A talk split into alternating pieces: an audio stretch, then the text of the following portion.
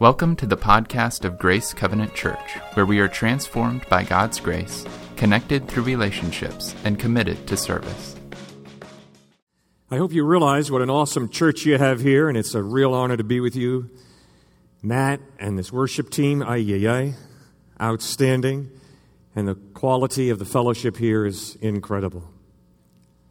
This morning, I want us to deal with one of the most difficult questions in our culture today, which is Jesus' statement in John fourteen six, where he says, "I am the way, the truth, and the life. No one comes to the Father except through me." Peter echoes those thoughts in Acts chapter four, verse twelve, where Peter looks into the faces of a bunch of monotheistic Jews and says, "Salvation is found in no one else. For there is no other name under heaven given among men by which we must be saved." Now, why, living in my culture, do I not like that? I'll tell you why. Because I like to go to the grocery store. And in the grocery store, when I want cereal, I go to the cereal aisle. And lo and behold, there are a plethora of options. Life Cheerios, Captain Crunch. The list is endless. And guess what? Even when I go to get toilet paper, I like to have options. I'm a consumer. I live in a consumerist culture. And the idea of one way is abrasive. It seems to be narrow-minded. It seems to be intolerant. But let's switch from the grocery store to the marriage. I know very few women who want to be loved as one of many options. I know very few men who want to be loved as one of many options in their marriage. You see, the nature of deep love is exclusivity. The uniqueness of a person demands a unique love. If your name is Tom, and I call you Harry, Philip, and Theodore, I am being disrespectful of you. Your name is Tom, not Theodore, Harry, or whatever. Now, in Exodus chapter twenty, verses two and three, we read, "I am the Lord your God, who brought you out of Egypt, out of the land of slavery. You are to have no other gods." Why? Is that just narrow-minded intolerance? No. God is saying, here's how I treat you. I would like you to treat me the same way. First point, I know you by name. I mean, I love Charlie Brown.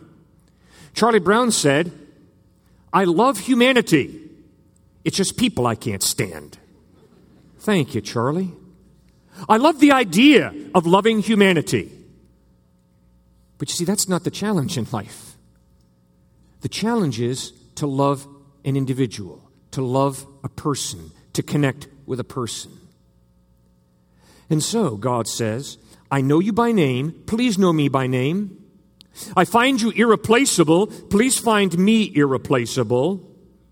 And I have a special love and care for you. Please have a special love and care for me." Because that's the only way we're going to have a relationship. And you see, that's what sets Jesus Christ and Christianity apart from every major world religion. Every major world religion is about a system, about following the rules. And Jesus Christ calls us to be reconciled to God. Not the idea of God, the person of God. And so God says, find me irreplaceable the same way I find you irreplaceable. Know me by name the same way I know you by name. And have a special love and care for me the same way I have a special love and care for you. You see, folks, following Christ is a lot more like being a spouse than it is like being a consumer. Because consumers love options. Consumers say, "Don't limit my options." But a spouse says, "I want a depth to our relationship that is based on you being an individual, me being an individual, and us connecting on a deep level. And that demands uniqueness. That demands exclusivity. What makes Christianity different from every major world religion is also this. Every major world religion is a contract. It's a fee for service. In other words, God, you give me this and I'll give you that. God, I'll give you this and you give me that. It's like Cliff sitting down with the painting contractor, working out a deal. I want to drive the price as low as I can. The painting contractor wants to drive what he's responsible to do as low as he can. And so I look the painting contractor in the face and I say, I would like to pay you less money. He says, no problem. I'm not going to paint the trim on your house. And you can pay me less. It's a fee for service. And that's exactly what Hinduism, Islam, Buddhism essentially are. Fee for service. If I do this, then God will do that. And it's a contract. You're here at Grace Covenant Church. A covenant is not a contract. A covenant is an understanding that God wants more than service for a fee. God wants a relationship of loyalty. And so we enter a covenant, which is a contradiction to contract, a fee for service. A covenant of loyalty, a covenant of trust, a covenant of deep love, a covenant of grace, which is different from a contract. And every religion in the world is all about contract. God, if you do this, I'll do that. If I do that, then you'll do that, right? And yes, in Galatians six, the Apostle Paul does write, a man reaps what he sows. And so there is the issue of, if I exercise my free will in a certain way, there will be consequences to my decisions. Yes. But grace is radically different. And C S Lewis was working through, walking through the faculty lounge at Oxford University, and the faculty was having a debate upon what makes Christianity different than every other world religion. And C S Lewis said, oh, that's easy. Grace. Grace is God's unmerited, undeserved generosity, love, and forgiveness extended to us. You see, folks, it's all about relationship. Be still and know that I am God. I want to know Christ and the power of his resurrection and the fellowship of sharing in his suffering, becoming like him in his death, and so somehow to attain to the resurrection. This is eternal life, that men might know you, the only true God, and Jesus Christ whom you have sent. What's the most important commandment, Jesus? Love the Lord your God with all your heart, soul, mind, and strength, and love your neighbor as yourself. Now, does your mama love you? Majority of us here would say yes. Thanks for saying yes. When we say mom loves me, we don't mean the idea of mom benefits me, that she loves me. The idea that mom loves me is useful. It gives me good feelings. No, we mean a real woman, my mother, loves me. All right, now what do we mean when we say God loves me? The idea of God has this wonderful effect on me that he loves me? You know, the idea that God loves me, it's kind of beneficial, it's kind of useful, so I think I'll buy into it. See, that is religious pluralism. Religious pluralism says all religions are the same. Well, if all religions are the same, then the impersonal nature of Brahman in Hinduism, and Allah in Islam, and Jesus Christ, a personal God who actually loves us, is all the same. What does that mean? It means nothing.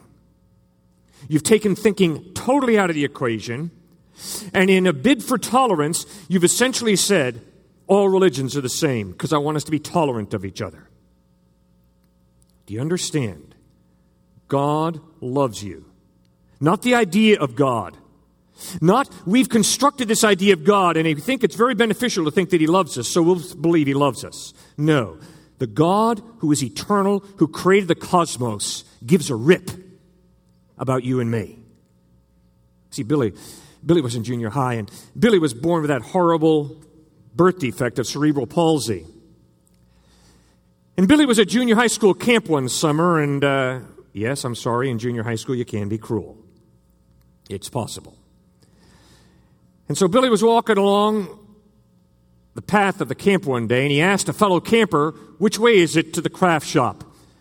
And the kid twisted his body around, pointed in a hundred different directions, and said, it's that way. But the cruelty reached its height when Billy's camp voted that he would speak at camp devotions one morning. Because those kids knew that Billy would stutter and stumble all over himself, and they were looking forward to getting a good laugh out of the spastic kid with cerebral palsy. And so the chapel occurred, and Billy's turn came, and he stood up at the back, and he began to stumble down the aisle. Kids began to laugh. This was really going to be funny. The spastic kid. Billy reaches the front, turns around, looks into the faces of his fellow campers, and begins his speech. Jesus loves me. Everybody got real quiet. Billy continued, Jesus loves me. One kid started crying. Billy continued, and I love Jesus. Every kid was crying. Why? Because all of a sudden they began to realize that life is not all about being an all-star football player or basketball player or Major League Baseball player. Life is not all about how well are you put together. How beautiful are you? Life is not all about how smart are you. What's your G P A? How intelligent are you? And life is not all about the size of your stock portfolio. Instead, you're a human being created in the image of God who loves the tar out of you. And when you begin to understand that that is the basis of human worth and value and dignity and significance, it changes everything. And you begin to realize you believe in not the idea of God. You don't believe in the idea of God. Instead, you believe in the living God. You don't believe in the idea of Jesus Christ. You believe in a personal God, the Lord Jesus Christ. And when you say, Mom loves me, you mean a personal being, my mother loves me. And when you say that Jesus Christ loves me, you're not talking about a philosophy or an idea. You're talking about the personal creator of heaven and earth who loves me. And that changes everything. So what is so unique about Jesus Christ? Three points. First point, Jesus says that there is one God in three persons, Father, Son, and Holy Spirit. In other words, love has existed throughout eternity. You cannot love if there's not someone to love. And if Islam tells the truth that Allah is one, then Allah did not love until He created some angels or some human beings. Because you can't love if there's no object to love, no personal being to love. The reason I'm so grateful that there is one God but who is triune is because Father has loved Son, Son has loved Holy Spirit, Holy Spirit has loved Father throughout eternity. That's what John is talking about when in First John he writes, God is love. Throughout eternity, God is love. God didn't start loving after He created. He has loved throughout eternity. Father has loved Son, Son has loved Holy Spirit, Holy Spirit has loved Father throughout eternity. And this personal, real God actually loves you and loves me. Secondly, Christianity is unique because it teaches the universality of sin. Now, sin hurts God. Sin is spurning God's love.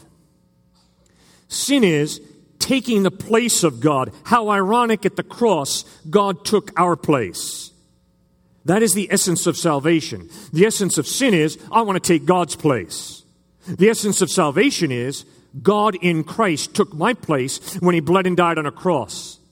He took the penalty that I deserve for my wrongdoing, thereby offering me the option of reconciliation, of two estranged parties, God and Cliff, coming back together again. That's relationship. That unique relationship is different from every other major world religion. And the third thing that is so unique about Christianity is that atoning death of Christ on the cross. And this week I want you to reflect. I want you to meditate on the cross, because if you don't understand the cross of Christ, you're going to miss the uniqueness of Christianity. You're going to miss the love of God. First thing I want you to think about is a quote from Flannery O'Connor. Flannery O'Connor, that brilliant woman, wrote, "The world has, for all its horror," and there's plenty of horror in this world, plenty of pain and suffering in this world, "the world has, for all its horror, been found by God to be worth dying for. How many people think you're worth dying for? How many people think I am worth dying for? Precious few. But the God at the center of the cosmos has found you and me and the world, with all its horror, with all its problems, worth dying for. Okay, now that's a very personal, very unique, very exclusive love. Second thing I want you to reflect on is love finds a way to overcome all obstacles in order to unite with the beloved, no matter the cost. Love finds a way to overcome all obstacles with the beloved in order to unite, no matter the cost. That's what the cross of Christ is all about. God is saying, I'm going to overcome the obstacle of your rebellion against me, of you spurning my love, of you turning your back on me. I am going to overcome that obstacle. I don't care the cost. Cost my life? Fine, Jesus says. I'm laying my life down. Now, when you embrace that love, that changes your ethical system. Because your ethical system suddenly becomes based on the love of God. And your ethical system is comprised of overcoming obstacles with your husband, your wife, your parents, your children, your neighbor, your employer, your employee, the folks who you worship with in church. You begin to be a peacemaker, which means I will do whatever is necessary to overcome the obstacles that stand between you and me. That is exactly what the cross of Christ is all about. You and I have had a major obstacle between God and us. Our rebellion against Him. Our problem of the heart, a heart problem. Jesus Christ bled and died on a cross to overcome that obstacle. And when we put our faith in Him, we are overcomers. We overcome obstacles that come between ourselves and others, whatever the cost. That is profound, unique, exclusive love. Third point. I want you to think about this week. Jesus dying on a cross has a little sign over His head. King of the Jews in three languages. That cross was such a travesty of justice, it was incredible. Who condemned Christ? The religious leaders of the day, the Pharisees and Sadducees. So the religious, moral elite of the day condemned an innocent man. How ironic, how paradoxical. Who carried out the sentence? The leading judicial system of the day, the Roman Empire. How ironic, how paradoxical that the most refined religious authorities of the day, the Pharisees and Sadducees, teamed up with the leading judicial system of the day, the Roman Empire and its judicial system, and whooped up on an innocent guy. Wow! What's going on here? The amazing grace of God is kicking in, exposing the depths of depravity of a human heart. And guess what? I am no different from the Pharisees and Sadducees, and I am no different from the Roman judicial system. For although I present a very polished exterior, inside, it's messed up. I'm a mixed-up kid, if to be honest with you, and I've never met a human, fellow human being who's not also a mixed-up kid. At times, I am capable of incredible goodness, and at times, I am one warped human being. And I'm very grateful that on these screens right now, you don't see all that motivates me. Because if you did, I'd be horribly embarrassed for you to have that information. Alexander Solzhenitsyn, the great Russian novelist, as he lay on a bed of straw in a prison camp in Siberia, came to the understanding, quote, the line separating good from evil does not run between parties, classes, and countries. Guess what, friends? It's not the Democrats or the evil folks in the world. And it ain't the Republicans either. All of us. Every single stinking Democrat and every single stinking Republican has a problem with evil, just the way I do. And that's why I need Jesus Christ. And if you don't believe me when I tell you that I got a problem with evil, all you got to do is call my wife, and she will verify that for you.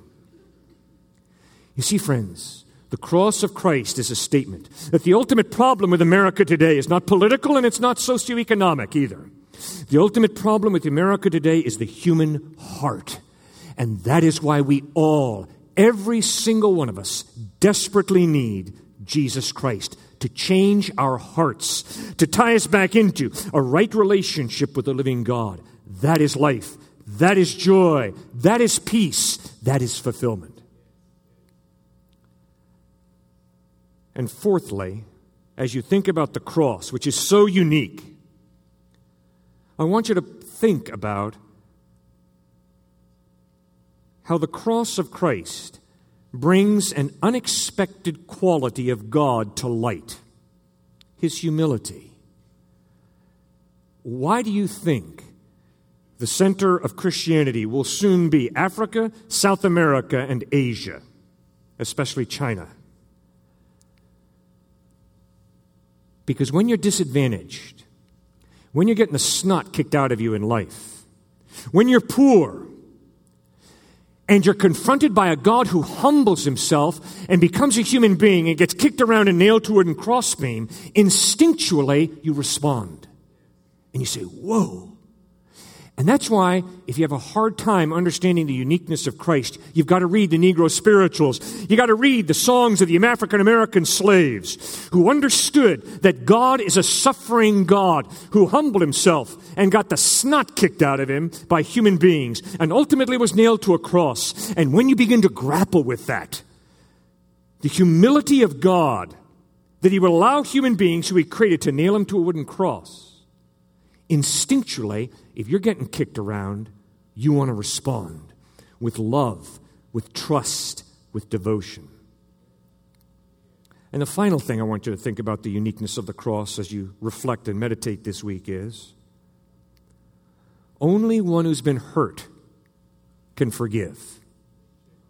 On the cross, God was hurt.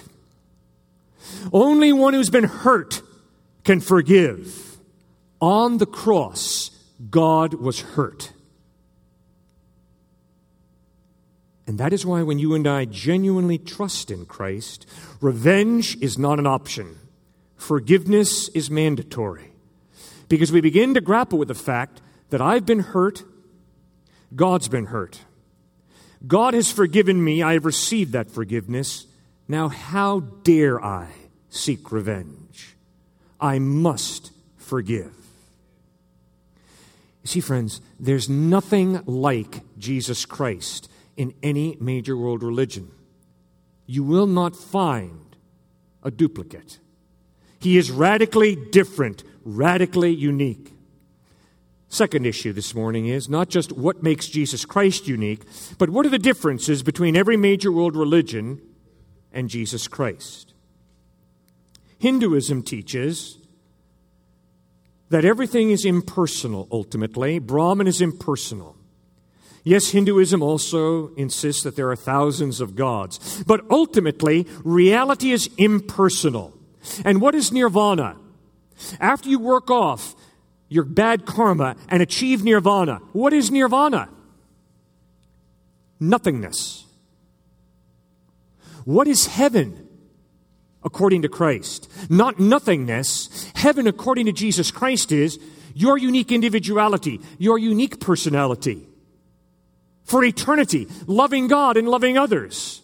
And that is why when you read First Corinthians chapter fifteen, Paul is bending over backwards to argue for a physical, corporal body, a resurrection body. Yes, he calls it a spiritual body, an immortal body, an imperishable body, but the word body is always there. In other words, in heaven, you do not enter the great void. In heaven, you will be you and I will be me. Why? Because God considers you significant.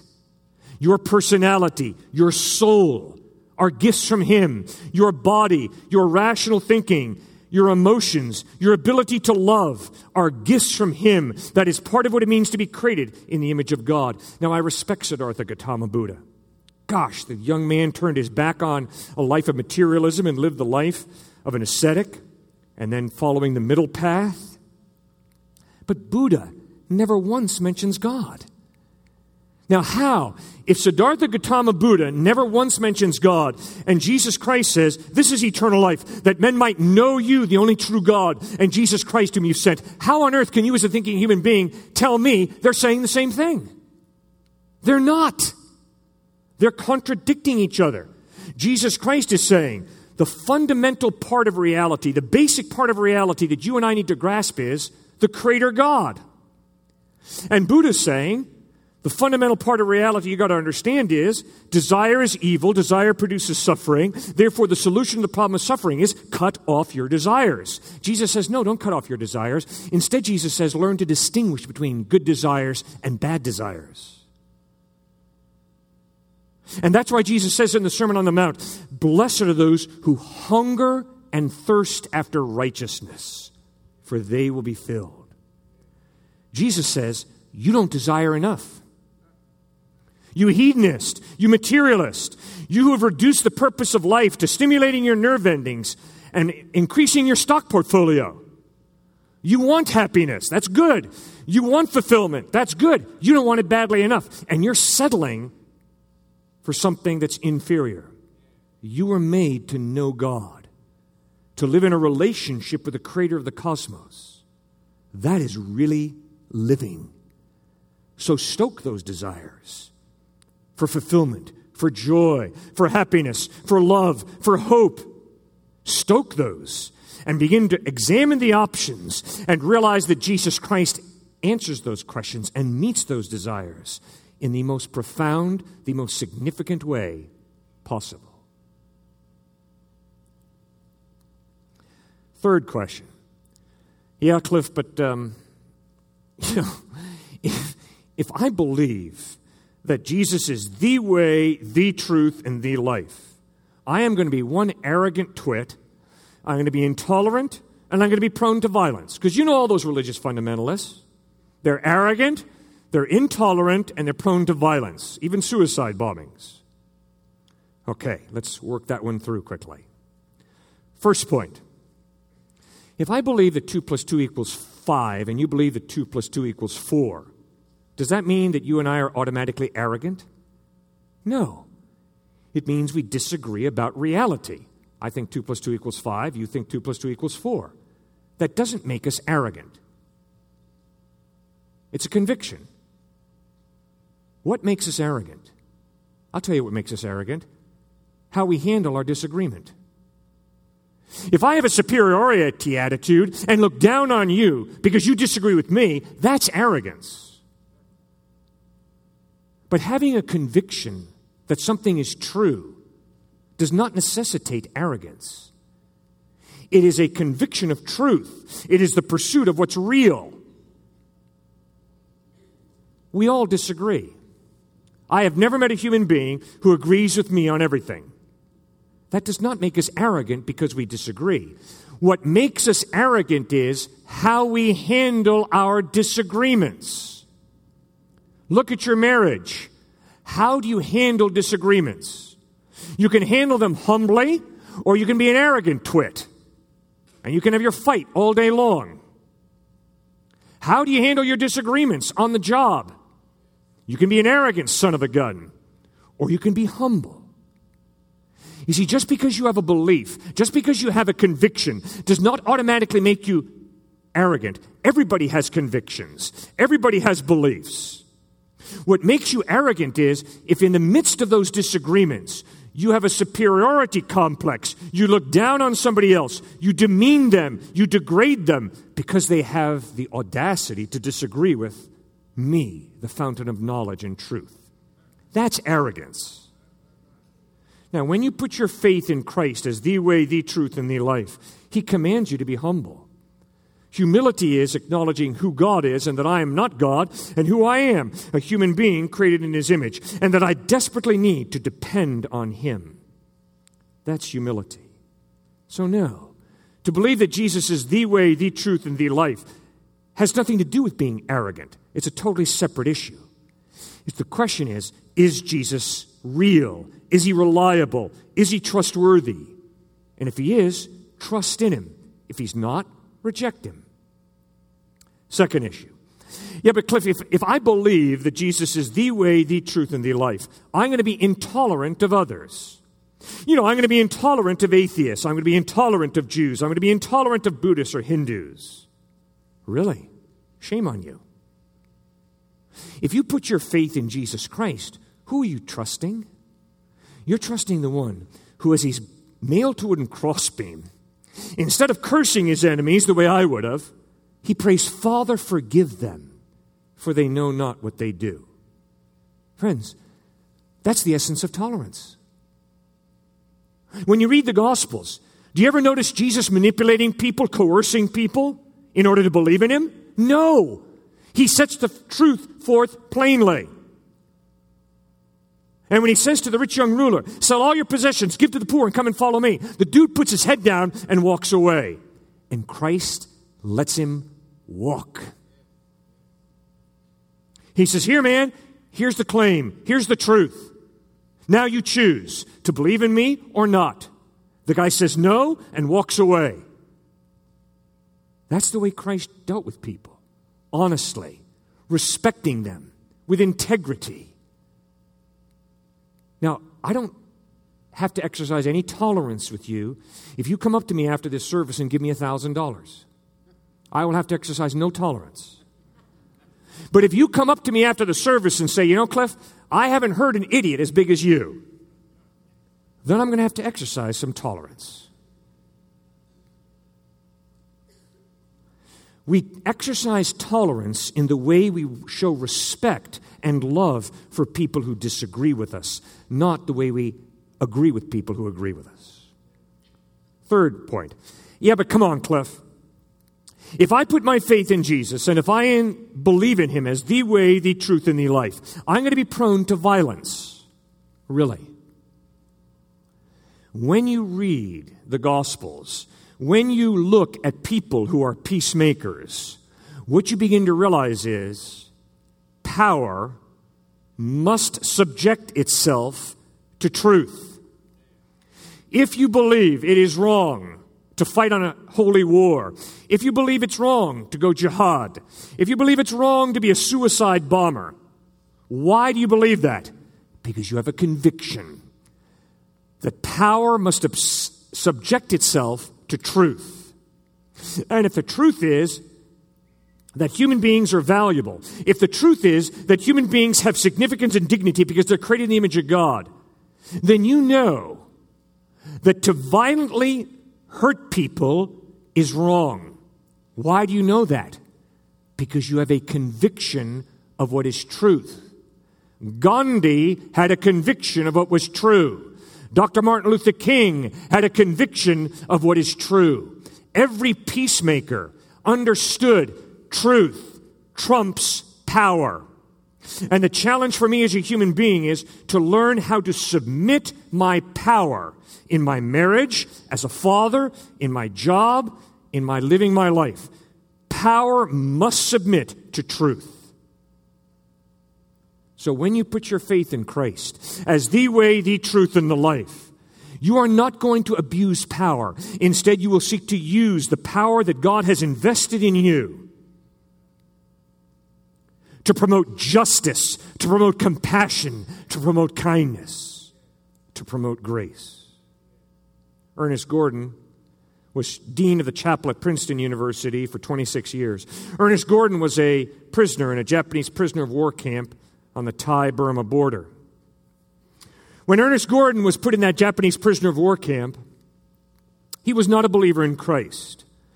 But due to the life he saw lived by some inmates who were committed to Christ, Ernest Gordon converted, and he put his faith in Christ. And he writes about those experiences he had in that Japanese prisoner of war camp during World War Two. And he recounts how one day all the prisoners were out in the field doing their hard manual labor. At the end of the day, the Japanese guards lined them up, counted the shovels, and they found that one shovel was missing. The Japanese guard stood in front of the lined-up inmates, and he asked, who stole the shovel? None of the inmates responded. Japanese guard cocks his rifle and says, all die, all die. Suddenly, one Scottish soldier stepped forward and says, I stole the shovel. Instantly, he's shot dead. The inmates gather up the shovels, gather up his dead body, and bring him back to the prisoner of war camp. Inside, the guards counted the shovels again, and they found that no shovel was missing. That Scottish soldier sacrificed his life so that his buddies might live. That is exactly what happened at the cross of Christ. And it's this Jesus who is love, not the idea of love. He's a loving being. It is this Jesus who invites you and me to trust in him and to grow a conviction that indeed he is the way, he is the truth, he is the life. Because he's a personal God. He's not an idea of God floating out there. And he really does love you the same way your mother probably really loves you. And so when you say, Jesus loves me, you mean it in the same way as when you say, my mom loves me. And when you begin to live in the ocean of the love of God, the love of Christ, it radically changes you from the inside out. God bless you as you trust exclusively, uniquely in the God who has a name, who finds you irreplaceable, who has a special love and care for you. For that, ladies and gentlemen, is the key to life. Let's bow and pray together. Father in heaven, we bow before you, praising you and thanking you that you are not the heavenly engineer. Instead, you are our Father who is in heaven. And that is why we worship you. That is why we adore you. That is why we love you. We are simply responding to your amazing grace. Thank you for the cross of Christ. Totally unique, totally different. Thank you for grace, which separates following you from every other major world religion. Thank you, Lord Jesus, that three days after you died, you rose from the dead, which means you're reliable like nobody else. Jesus, help us. Help us not to be arrogant or intolerant or to be prone to violence, but instead to take our power and to submit it to your truth, and then to be women and men of justice who promote mercy and who walk humbly before you, the living God. In Christ's name, amen. For more information about Grace, visit our website at grace three sixty dot org.